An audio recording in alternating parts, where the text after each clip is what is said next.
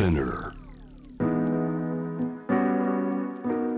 グローバーがお送りしております J-Wave シャムダプラネット。今日は木曜スペシャル。現地北京にいらっしゃいます。中国国営放送 CGTN キャスター王英英さんと回線をつなぎまして2021年後半中国で大きな話題となっているトピックスを届けていただいてます。王英英さん。はい。A ちゃんはい。A ちゃんと呼んでくださいということで早速呼んでみましたがよろしくお願いしあますりがとうございます。今お伝えしたい中国最新トピック何でしょうか？はい、えー、中国の女性宇宙飛行士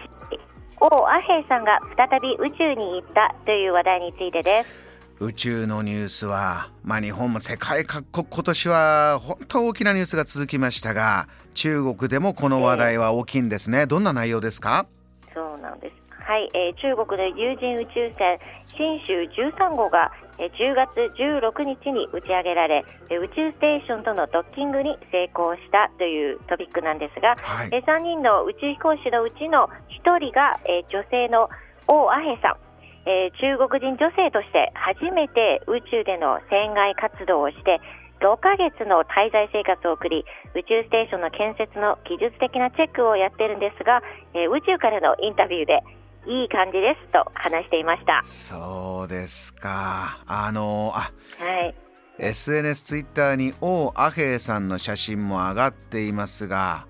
こうスタイリッシュで、ねお綺麗な方ですね。そうですね、美人ですね。うん。はい、えー、大平阿平さんは、まあ、今年こう見えて41歳で、あのー、間もなく宇宙で誕生日を迎えます。あそうなんですか、えすごい。はい。誕生日は来月ですから、1月27日。なんかすごいなーって。ね宇宙でハッピーバースデーですか、はい。なんかロマンチックですね。ね うん。あの宇宙ステーションでの船内活動がカメラに映された時のインタビューで、えーどうやってツルツルの肌をキープしてますかという質問に あの宇宙は無重力環境なので肌を持ち上げてくれる感じで、えーそれできっと見た目が良くなるんですよと答えていました。それあの 聞いた方もなかなかいい質問しましたけど答え方もちょっと面白い。そうかそういうはい、ちょっとあなんていうかなチャーミングな方なんですね。うん、キャラクターも。そうなんですね。へえ、はい。無重力で肌が持ち上がってるからツルツルのお肌なあのこの方伺ったらお子さんもいらして女の子育ててるお母さんなんですって、そうなんです。あの王さんは地方の農村の生まれで努力の末に、えー空軍パイロットになり過酷なトレーニングを経て、えー宇宙飛行士になって、えーお母さんでもあるという、まあ、ストーリーも多くの人たちの共感を得て、え2021年の中国の顔になったと言えます。こう宇宙からあの子供たちにこうね授業みたいなのやったりとかも見ましたけどそうかそういうストーリーでじゃあはい。自分の経験を次の子供たちにという思いもあるんだ。かなりトレーニングって過酷だと聞きますからね。遠心分離トレーニングとかそうですよ。7G うん。8G かなりの負荷に耐える厳しいことやってすごい方ですね。よくご存知ですね。いやちょっと 私宇宙のコーナーもこの番組やってていろいろ調べてると あこれはすごいなと。ねえほんと大変な方だな。そうですか。えーこうたっぷり聞きたいんですが、ちょっと時間も限られてましてもう一つ、えーはい。2021年中国注目トピック、うん。教えてください。何でしょうか？はい、えーもう一つは、えー長江での漁業禁止10年についてです。長江で漁業が禁止10年あの長江というと、大きな中国最長の川と言われます。大陸わーっと真ん中横切って6,000キロ以上重慶武漢上海の近くも通って海までというとこですからはい、今まではたくさん魚取ってたわけですよね。禁止ですか？そうです。あの中国では5年かけて段階的に禁止のエリアを広げてきたんですが、今年の1月より全面的に禁止になりました。これは魚取りすぎて生態系がということなんですか？そうですよ。あの長江はやっぱり淡水魚のえー一大生産地として、かつては年間40万トンもの漁獲量を誇っていたんですが、うん、今では4分の1以下に落ち込んでいました。まあ、その原因としてはやはり、はい、乱獲は一つの大きな原因、あとはその工場の排水による、えー、水質汚染ですね、うん、はい、この状況に危機感を抱いた、えー、中国政府は、えー、水産資源を回復させるために、えー、今後10年間の禁漁措置を決定したということですね。この経済が発展していくときにこういったまあこうね、うん、工業と今までの自然環境との問題というのはやはり中国でも大きく出てきているということですが世界的にもインパクトがあるニュースだと思います、はい、現場の漁師さんたちというのはいかがですか？これ禁止となったらね、うん、食べていけないよということもあるかと思うんですが。はい、あの職を失う漁師らに対しては政府はあの職業訓練、新しい職業の訓練や、えー、保証金の給付などの支援を、まあ、いろいろ対策を行っています、うん、まあ、その支援によって漁師から例えば川のパトロール隊になったり、えー、魚の養殖業に転職したり、えー、する人も出てきています。まあ、職を失う漁師たちは、えー、魚が取れなくなったのは残念だが、えー、兆候は守らなければならない、えー、昔は何十種もの魚が取れたが今はほんの少ししかないと語っています。あ、うん、種類で見てると現場の漁師の方も、まあ、そこれは致し方ないなという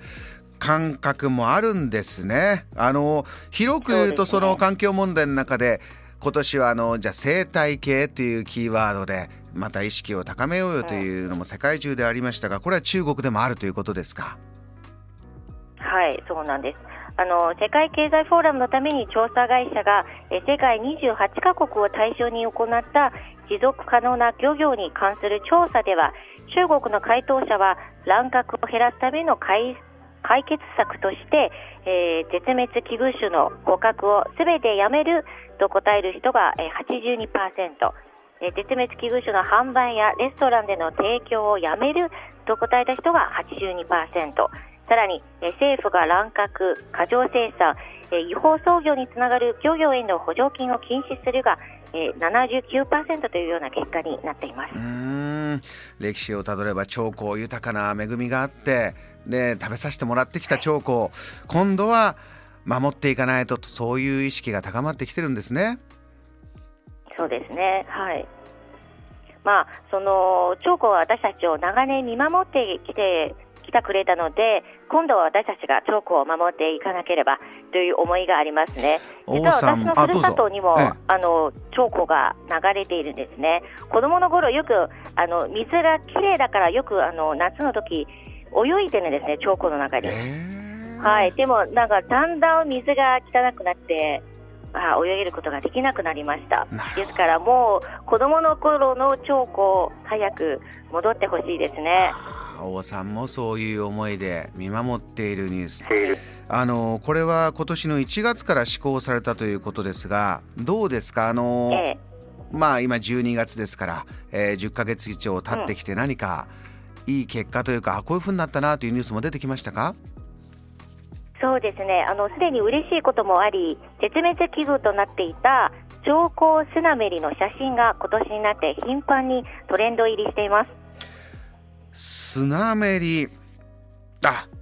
ツイッターにも写真上がってますね。あこの日本だと水族館でこう見る可愛らしい、はいまあ、イルカに似ててこう、うん、顔がねつるんとしててなんかニコニコ人間がニコニコ笑ってるような顔してる、はいはいはい、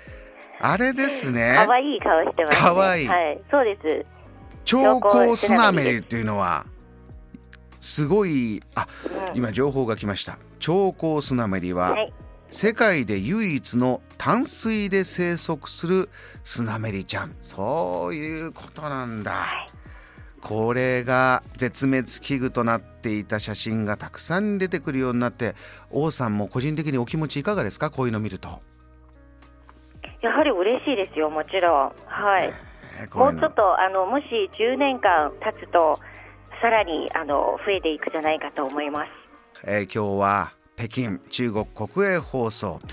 王英英さん、えー、キャスターの方がいろんなお話伝えてくださってます。聞いての感想、えー、そして質問などなどどんどん寄せてください。メールはジャムザプラネットホームページからお待ちしています。ツイッターの方はハッシュタグジャムザプラネットをつけてお願いしますさらに今日はこうして今ちょっとね画像を見ながらという場面もあるんですがこれをサポートしてくれているのは世界三大通信社の AFP 通信日本語サイト AFPBB ニュースです。ぜひビジュアルもチェックしながら番組楽しんでください。JAM The Planet